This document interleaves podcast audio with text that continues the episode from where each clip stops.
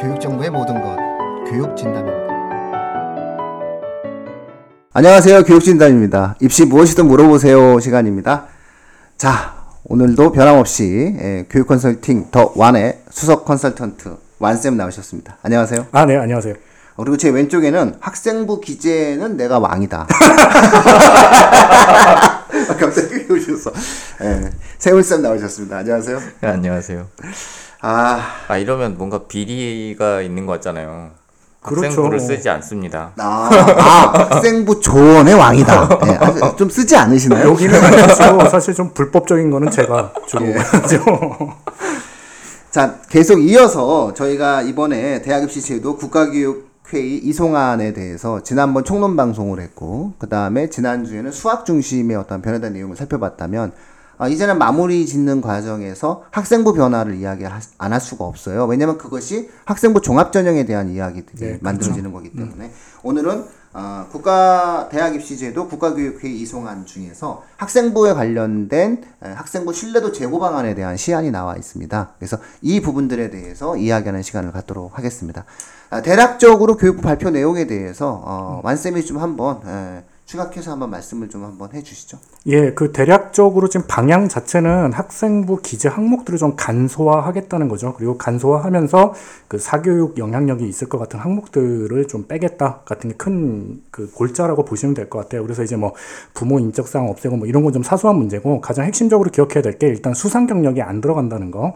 그 다음에 이제 그동안 이제 조금 사교육 영향이 많이 있다고 생각됐던 자율 동아리와 논문, 자율 동아리는 이제 기재 안 하기로 돼 있고 논문 같은 경우는 교과 내에서 지도한 것만 기록하라 이런 식으로 바뀐 게 아마 가장 큰 그 변화라고 봐야 될 것 같습니다. 그렇게 되면서 이제 창체 항목 글자 수가 좀 전반적으로 줄어들었다는 거, 그 다음에 그에 비해서 이제 세특이 아무래도 이제 더 영향이 커졌다는 거 정도가 아마 큰 변화라고 봐야 될 것 같습니다.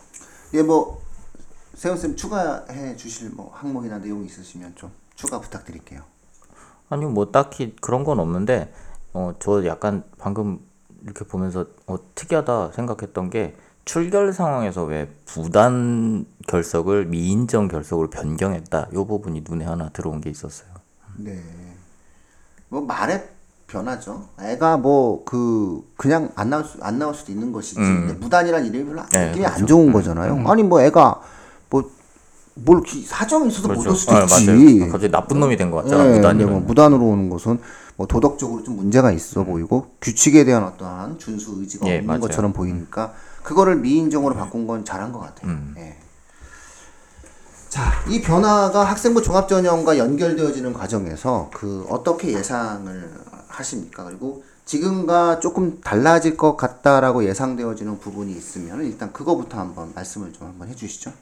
일단 글자 수가 많이 축소가 되었어요, 그렇죠? 창체 같은 경우는 글자 수가 3,000자에서 1,700자로 바뀌었는데 이 바뀐 거를 보면은 성격 자체는 크게 바뀌진 않았어요. 그러니까 이제 자율 같은 게 1,000자에서 500자로 줄어들었고 그다음에 이제 진로가 1,000자에서 700자로 준 게 일단 크죠. 근데 이제 사실 이 두 항목은 많은 분들이 사실 기재할 게 마땅치 않다라고 생각했던 항목이었던 것 같아요. 그리고 이제 봉사가 이제 봉사 그 내역이 아니고 창체에도 봉사를 따로 기록할 수 있는 부분이 있었죠. 근데 그게 아예 빠졌다는 거. 근데 이제 그런 거 보면 이제 동아리는 그대로 돼 있어요. 그래서 창체가 가지고 있는 기본적인 성격 자체는 제가 볼 때 크게 바뀌지는 않았다. 물론 이제 자율이 안 들어가는 게 아무래도 크긴 하겠지만, 그렇죠. 예, 자율이 천자에서 500자로 바뀌었는데 예, 요 자율 활동이 천자에서 500자로 바뀐 가장 큰 이유는 모든 학생의 자율 활동이 똑같기 때문이에요. 그렇죠. 네. 그러니까 사실 네. 이, 이 글자 수 줄어든 걸 보면 교육부가 원하는 방향을 대충 저는 이렇게 짐작이 된다고 보는데 그러니까 학생들 전체에다가 교사들이 관심을 쏟아라 이 그렇죠. 얘기를 하고 있는 거죠. 그 전에는 어쨌든 1, 1, 2등급 애들한테 주, 집중적으로 학생부 관리가 들어갔었는데 그렇게 놔둘 수 없다. 이게 가장 큰 음, 목적인 것 같았어요. 예, 어차피 줄어드니까 예. 예, 모든 아이들에게 예, 의미 있는 글을 쓰려면 관심을 둘 수밖에 그렇죠. 없으니까요. 그리고 이제 아무래도 저기 세특을 많이 적어주라고 좀 요청을 했기 때문에 그에 반해서 아무래도 부담을 줄이기 위해서 이제 예. 줄였다는 것도 이제 큰 이유겠죠. 예, 그 다음에 또 특이한 사항이 세특에 대해서 굉장히 강화하려는 경향이에요. 그렇죠? 요, 요 대목에 대해서는 또 우리가 주목해 보는 게 글자 수가 줄어들었지만 사실 봉사 활동은 의미가 없었던 그렇죠. 거고요. 그다음에 대부분의 학생들에게 있어서 자율 활동은 공통된 요소가 공통- 많았어요. 맞아요. 네. 그러니까는 어, 쓸 아이들 쓸 게 많은 아이들은 공통된 거 빼고 500자를 쓰면 되는 거고 쓸게 없는 애들은 공통된 거 500자만 쓰면 되는 거니까 사실상 자율과 봉사에서 아, 천자가 줄어들었다고 하더라도 그다지 크게 그렇죠. 그 글자 수가 줄어든 건 아니다. 이제 네, 이렇게 그렇죠. 이제 완성께서 보고 계신 거고요.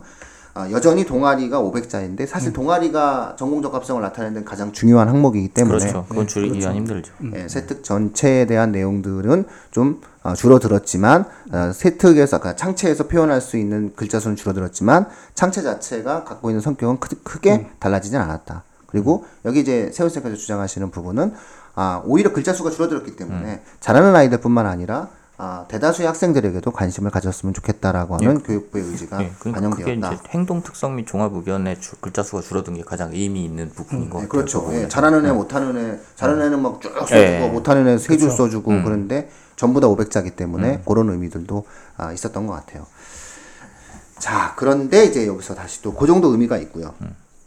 그 다음에 우리가 이번에 학생부 기재 방식 변화에서 가장 크게 좀 고민해 봐야 될 게 세부 능력 특기 사항에 대해서 모든 선생님이 세부 능력을 다 해라. 이렇게 얘기했다가 지금 반발이 약간 있고 있는 부분이 있는데 이 점에 대해서 우리가 상당히 깊게 한번 짚고 넘어가야 되지 않을까라고 생각을 하게 되거든요.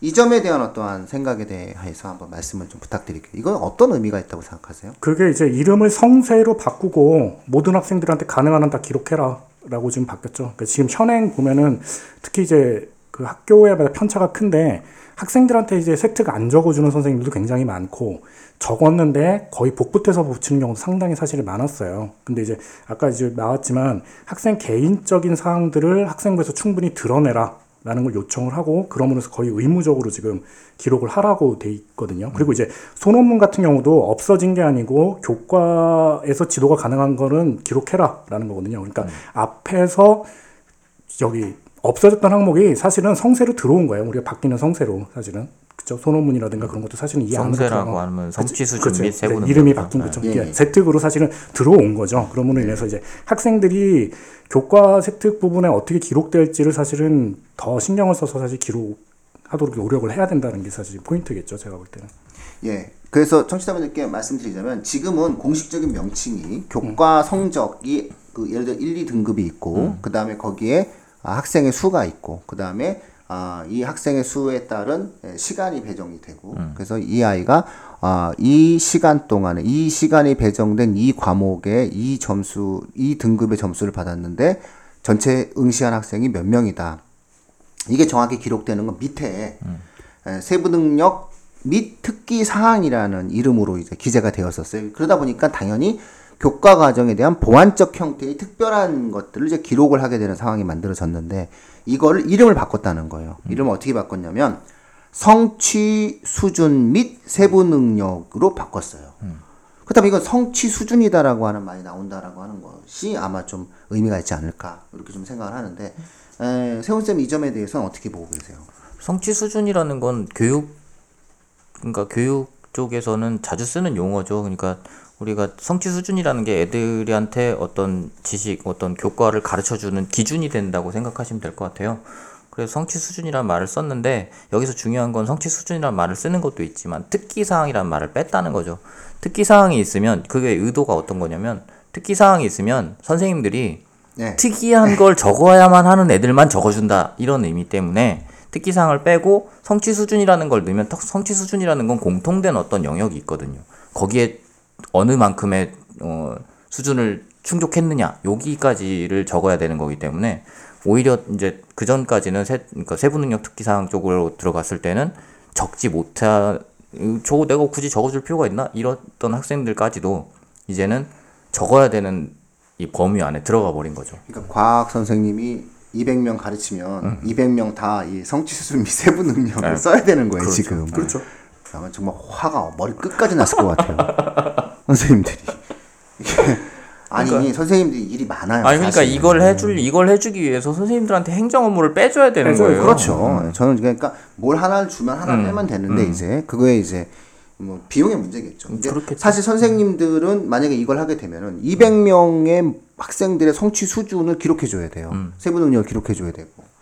이게 저는 굉장히 힘든 일이 되지 않을까 싶어요. 음. 근데 이렇게 힘든 일을 왜 할까요? 완쌤은 왜 한다고 생각하세요? 학종의 취지로 보면은 사실 이걸 기록을 해줘야 되는 그렇죠. 거죠. 맞죠. 사실. 예, 네. 학종의 취지로 보면. 네. 근데 이게 지금 계속 안 됐던 거죠, 사실은. 예. 그러니까 그게 잘하는 애들한테만 돼 있고 또 이제 학교별로 어떤 학교는 더 잘 적어주고 안 적어주고 하기 때문에 사실 학종에 대한 불만이 사실 여기서도 예. 좀큰 거거든요. 그러니까 학종에 대한 불만과 그다음에 이제 학종이 원래 가진 취지를 좀 잘 살려주기 위해서는 사실 이 부분이 개정 보완이 됐어야 되는 거죠. 예, 그러니까 성취 수준이라는 걸 제공을 해주는 거예요. 그러니까 그 전까지는 그냥 내가 얘를 가르쳐 보니까 이 부분을 잘 이런 걸 잘해 정도였는데 이제는 자 이게 기준인데 여기에 비춰서 이 학생은 어떤 수준이야 이걸 기준을 보여줬기 때문에 예. 사실은 적는 사람 입장에서도 약간 부담이 경감되는 건 있을 것 같긴 해요. 사실 그 이렇게 되면은 그 동일한 그 성취 수준에 대한 문장을 만들어 놓고 붙이기 해도 돼요. 그럴 수도 있어요. 음, 네. 그렇죠. 이제 이걸 예시를 읽어드리면 어, 1학기 국어 1 자료를 조직적으로 분석하는 능력이 뛰어나며 발표 활동에서 자신의 입장을 분명히 발표하여 친구들의 박수를 받음. 이게 기존의 세부 능력 및 특기 사항에서 기록되었던 예. 표현이라면 바뀌면 이렇게 바꾸라는 거예요. 어휘의 다양한 체계와 양상을 정확히 이해함.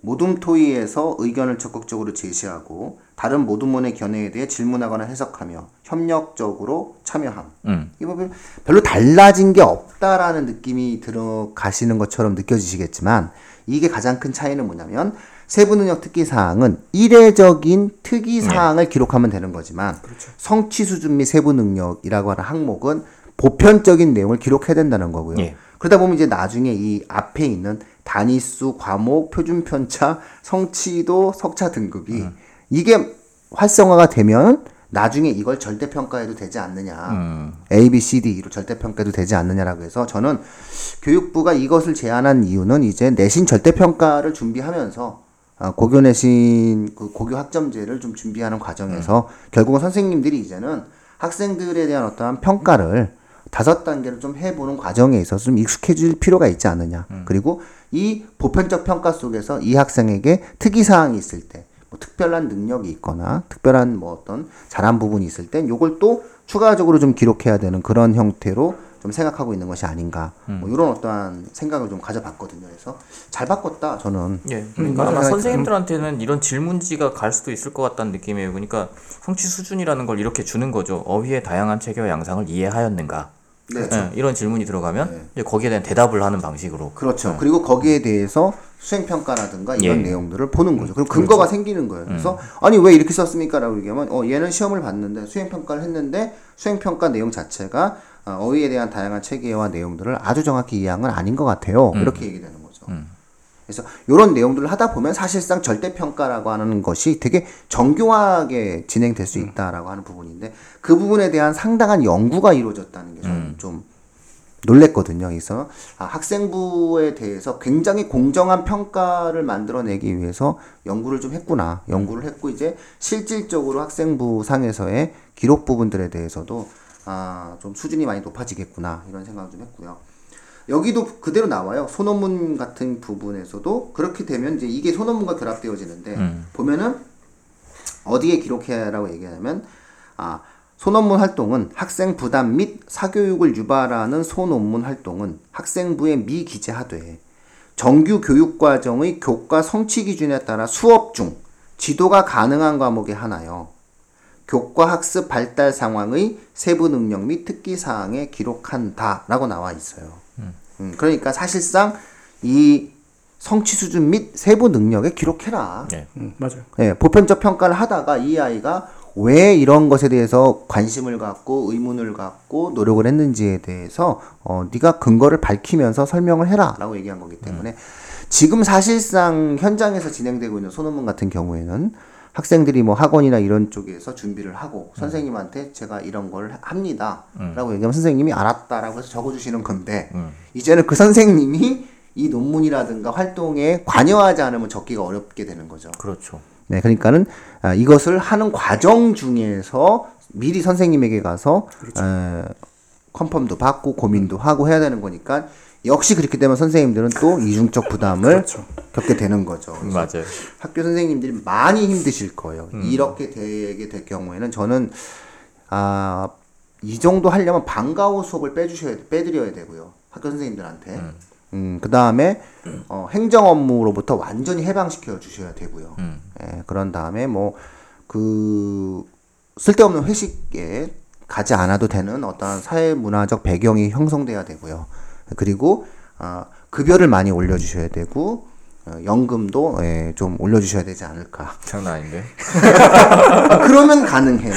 그러면 신나게 진행할 수가 있는데 뭐 연금은 바뀌고, 예, 뭐 한정 업무는 산더미처럼 밀려들고, 또 밤에는 나와서 또 술 한잔 하자고 하고, 뭐 이렇게 얘기한다라고 했을 때는 예, 방학이 있는 거를 제외하고는 예, 사실상 선생님들이 굉장히 과중한 부담을 겪게 될 것이다. 오히려 방학 때 못 쉬는 경우가 생길 거예요. 요즘에도 잘 못 쉬시는 것 같아요. 예, 그러니까 방학 때 이게 만들어지면 방학 내내 학교 나와서 예, 성취 수준 및 세부 능력을 기록하지 않으면은 아마 해당 사항이 어, 어려울 듯해요. 왜냐면 이걸 기록을 해보면 이렇게 쭉쭉쭉 기록하고 판단해보면 한 학생당 적어도 한 시간 이상, 두 시간, 세 시간 정도의 시간을 써줘야 되는 거잖아요.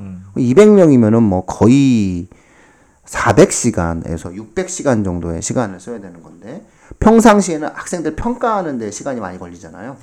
그러면 이것을 종합하고 최종적 기록을 하는 것은 이제 방학 때 해야 되는 건데 그렇죠. 그럼 뭐 방학 때 그 800시간에서 한 1000시간 정도는 근무를 해야 되는 아, 일이 생기는 거죠. 예. 어, 그럼 800시간 나눠 보시면 대충 하루 8시간씩 근무한다라고 하면 뭐 석 달이네요. 예, 석 달이 된 거예요. 그러니까 여- 그 여름 방학 끝나고 나면 또이 학기 또 해야 되는 거잖아요. 예, 그래서 그래서 제 생각에는 뭐 아무리 난리무를 한다 하더라도 이거 자체는 상당히 선생님들에게 과중한 업무 부담이 될 것이다 해서 굉장히 격렬하게 교직 사회에서는 아마 교총을 뺀 이유가 이것 때문이 아닐까. 국가교육 이송회의 안에서 이런 생각이 좀 들었습니다. 근데 어쨌든 진행된다라고 했을 때는 아마 가장 바람직하게 학생들을 평가할 수 있는 그런 어, 내용이 되지 않을까 이렇게 생각을 합니다. 근데 과연 그렇기 때문에 가능하겠냐라고 하는 생각도 좀 있긴 있어요. 좋긴 한데 아 좋긴 한데 이렇게 하려면은 뭐 상당한 형태의 인력적 충원이라든가 아 재정적 형태의 에, 도움이 같이 이루어져야 되지 않을까 뭐 이런 생각을 해봅니다. 근데 어쨌든 이렇게 되면은 사실 학생부 종합 전형이 굉장히 공정해지고 정교해지긴 하겠어요, 그죠? 어떻게 생각하세요? 뭐 제가 생각한 말인데 이건 얘기하면 안 될 것 같아요. 아니, 해도 됐어요. 뭐. 나는 그래도 뚫을 수 있다 이렇게 말씀하시고 싶으신 거잖아요.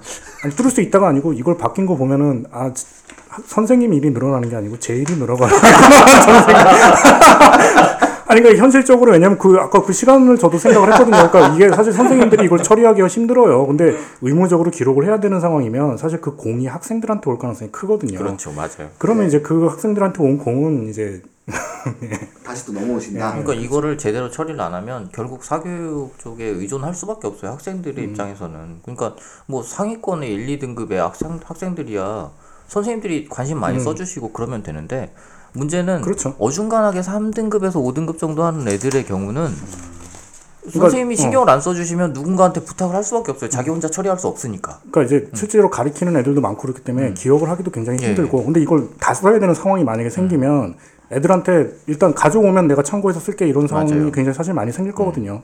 사실 예. 그래서 선생님들 중에서 이제 학생들 얘기를 듣다 보면은 선생님들 중에서 수업 때마다 아이들이 뭔가 이야기할 때마다 기록을 하시는 선생님들도 있다고는 들었어요. 근데 그런 선생님이 뭐 그렇게 많지는 않잖아요. 결국에는 이게 등급 차에 따라서 선생님들이 이제 업무 부담이 생기면 결국 공은 사교육으로 도- 넘어갈 수밖에 없는 구조인 것도 있는 것 같아요. 그러니까 결국에 해결하려면 아까 말씀하셨던 것처럼 연금도 좀 늘려주고 월급도 좀 올려주고 사람을 더 뽑고. 아니 사람도 그러니까 행정 업무를 줄여야 되는 건 맞아요. 그렇죠. 이게 사람을 더 뽑아야 되는데 그게 뭐 쉬운 일이 아니잖아요. 맞아요. 그렇죠. 가뜩 뭐 우리나라 자체가 지금 현재 재정적인 문제도 있으니까 인구가 감소하기 때문에 사실 새로운 인력을 충원하기도 계속 좀 분야로. 추가한다는 것 자체가 사실 말이 안 되는 게 14만 명 정도가 이제 감축이 되는데 뭐 이미 있는 교원들 한 반에 26명이라니까요. 좀 있으면 이제 20명 되는 건데 여기 선생님을 또 뽑는다라고 하는 것은 사실상 좀 불가능하겠죠. 그러니까 너무 대학으로 대한민국은 먹고 사는 게 정해져서 그래요. 음, 그러다 보니까 이게 기형적으로 경쟁이 좀 치열한 그런 모습들 속에서 결국 이제 모두가 타당하게 생각하는 것들을 만들려다 보니까 생기는 문제다 이렇게 뭐 볼 수밖에 없겠죠. 근데 오늘 마크롱이 프랑스 입시 제도 개혁한대요. 프랑스 입시제도 어떻게 기억하나요? 뭐 바칼로레아 치고 응. 바칼로레아라는 논술 시험을 봐요. 음. 그 바칼로레아 논술 시험을 보고 나서 절반 정도는 대학에 갈 수 있게 해줘요. 음.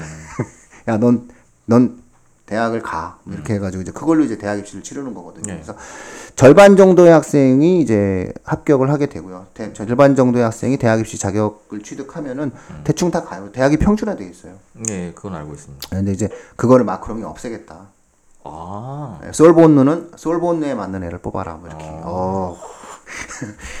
그리고 이제 프랑스 같은 경우도 사실은 이제 에, 뭐 옥스퍼드나 캠브리지를 부활시키겠다. 그게 되려나? 왜냐면 프랑스는 그 진짜로 데모해요. 아니 진짜로 하- 아니 그게 문제가 아니라 학교마다 특화된 학과들이 있어요. 네, 그러니까 그거를 부가, 부, 부활시키겠다는 거예요. 어. 그거를 강화시키고 부활시키겠다. 그러니까 그런 쪽으로 해서 경쟁 체제를 강화하겠다. 어, 이제 프랑스의 마크롱의 어떤 내용이었어요. 그래서 아마 교육 평등을 지극히 강조하시는 분들 같은 경우에는 프랑스는 빼셔야 될 거예요. 정말 전반적으로 전 세계적으로 참 보수화가 진행되는 게참 확실한 것 같아요. 아, 그걸 보수화라고 볼 수는 없고요. 그러니까 교육에서도 예. 이제 교육적, 그러니까 그건 정치적인 보수화랑은 예. 조금 다른 건데 교육적으로 생각했을 때 시장 논리를, 어, 예, 예. 예, 수월성을 강조하느냐, 평등성을 강조하느냐에 따라서 달라지는 부분이 있으니까. 그래서 결국 시장성과 수월성을 강조하는 예. 음. 것을 보수적이다라고 본다면은 그게 보수가 될 수 있을 것 같아요. 그래서 그런 부분이다라고 볼 수 있을 것 같습니다. 나머지는 대개 이제 질의응답이죠, 그죠? 예, 그래서 의- 설문조사한 거를 쭉 만들어 놓으셨어요. 음. 그래서 어, 학생부가 사교육을 유발한다라고 얘기하는데 동의하냐? 학생부가 사교육 유발 가능성이 내재하고 항목은 뭐라고 생각하냐? 음. 타당하다고 생각하냐라고 해가지고 굉장히 많은 그 내용들을 만들어 놓고 그다음에 이 부분들에 대해서 발표를 했어요. 그러니까 결국은 여기서 항목이 높은 것들은 변화를 주겠다라고 지금 얘기를 하고 있는 부분인 거죠. 그래서 아, 요 내용들에 대한 앞으로의 예상에 대해서 이제 조금 더 말씀을 드려야 될 것 같아요. 그래서 완쌤은 이 부분들에 대한 어떠한 방안들에 대한 예상은 어떠세요? 어떤 예상? 그러니까 이것이 이제 그 교육부가 시안을 발표했는데 교육부 발표 시안의 어떠한 방향대로 이제 학생부가 이제 개선이 될 가능성에 대해서 어떻게 보시는지. 간소화 자체는 하는 방향으로 어떤 식으로든 간다고 저는 볼 것 같아요. 지금 아무래도 여러 가지 면에서 간소화 자체는 될 것 같고 다만 이제 성세를 어떻게 건드리냐, 그러니까 바뀐 게임에서 성세가 사실 조금 관건이 될 것 같습니다. 네. 선생 어떻게 보세요? 저는 이거 예 지난번에 딱 처음에 발표됐을 때 제가 이거 그 설문조사 결과를 이렇게 보다 보니까 다른 교원, 학생, 학부모하고 다르게 입학사정관의 경우에 어 설문조사 결과의 퍼센테이지가 굉장히 많이 차이가 나요.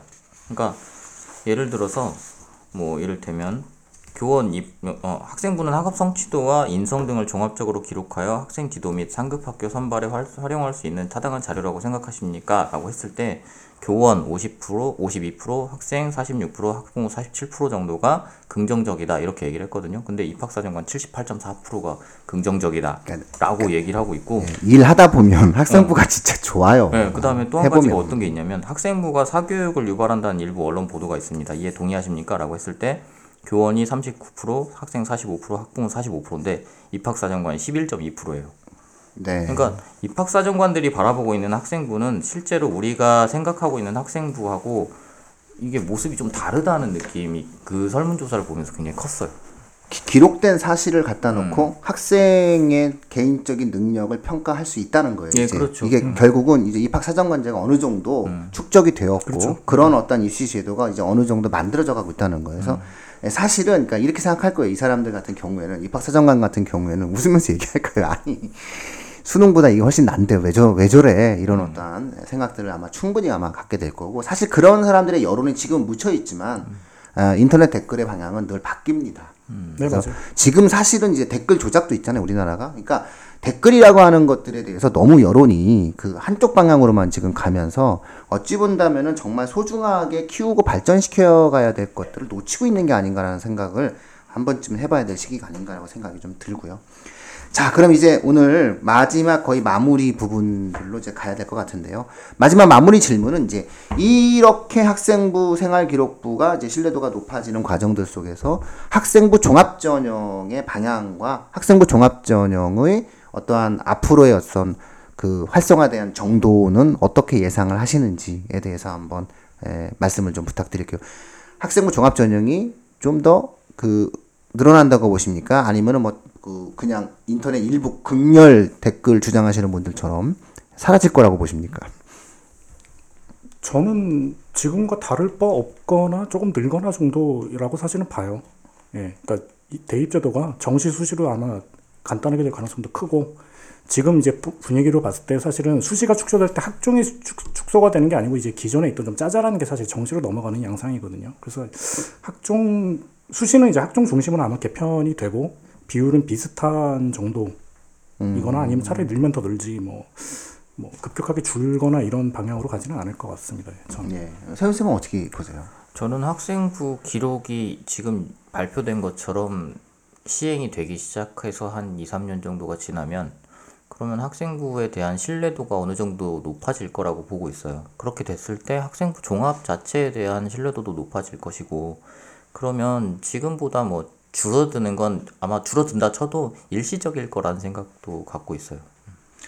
네. 그래서 이 학생 생활 기록부 실도 제고 방안을 마련해 놨다는 것 자체가 청취자분들께서는 학종이 아, 의미 있는 입시 제도로서 여전히 굳건하게 존재할 것이다라고 해석하시는 것이 맞다는 거죠.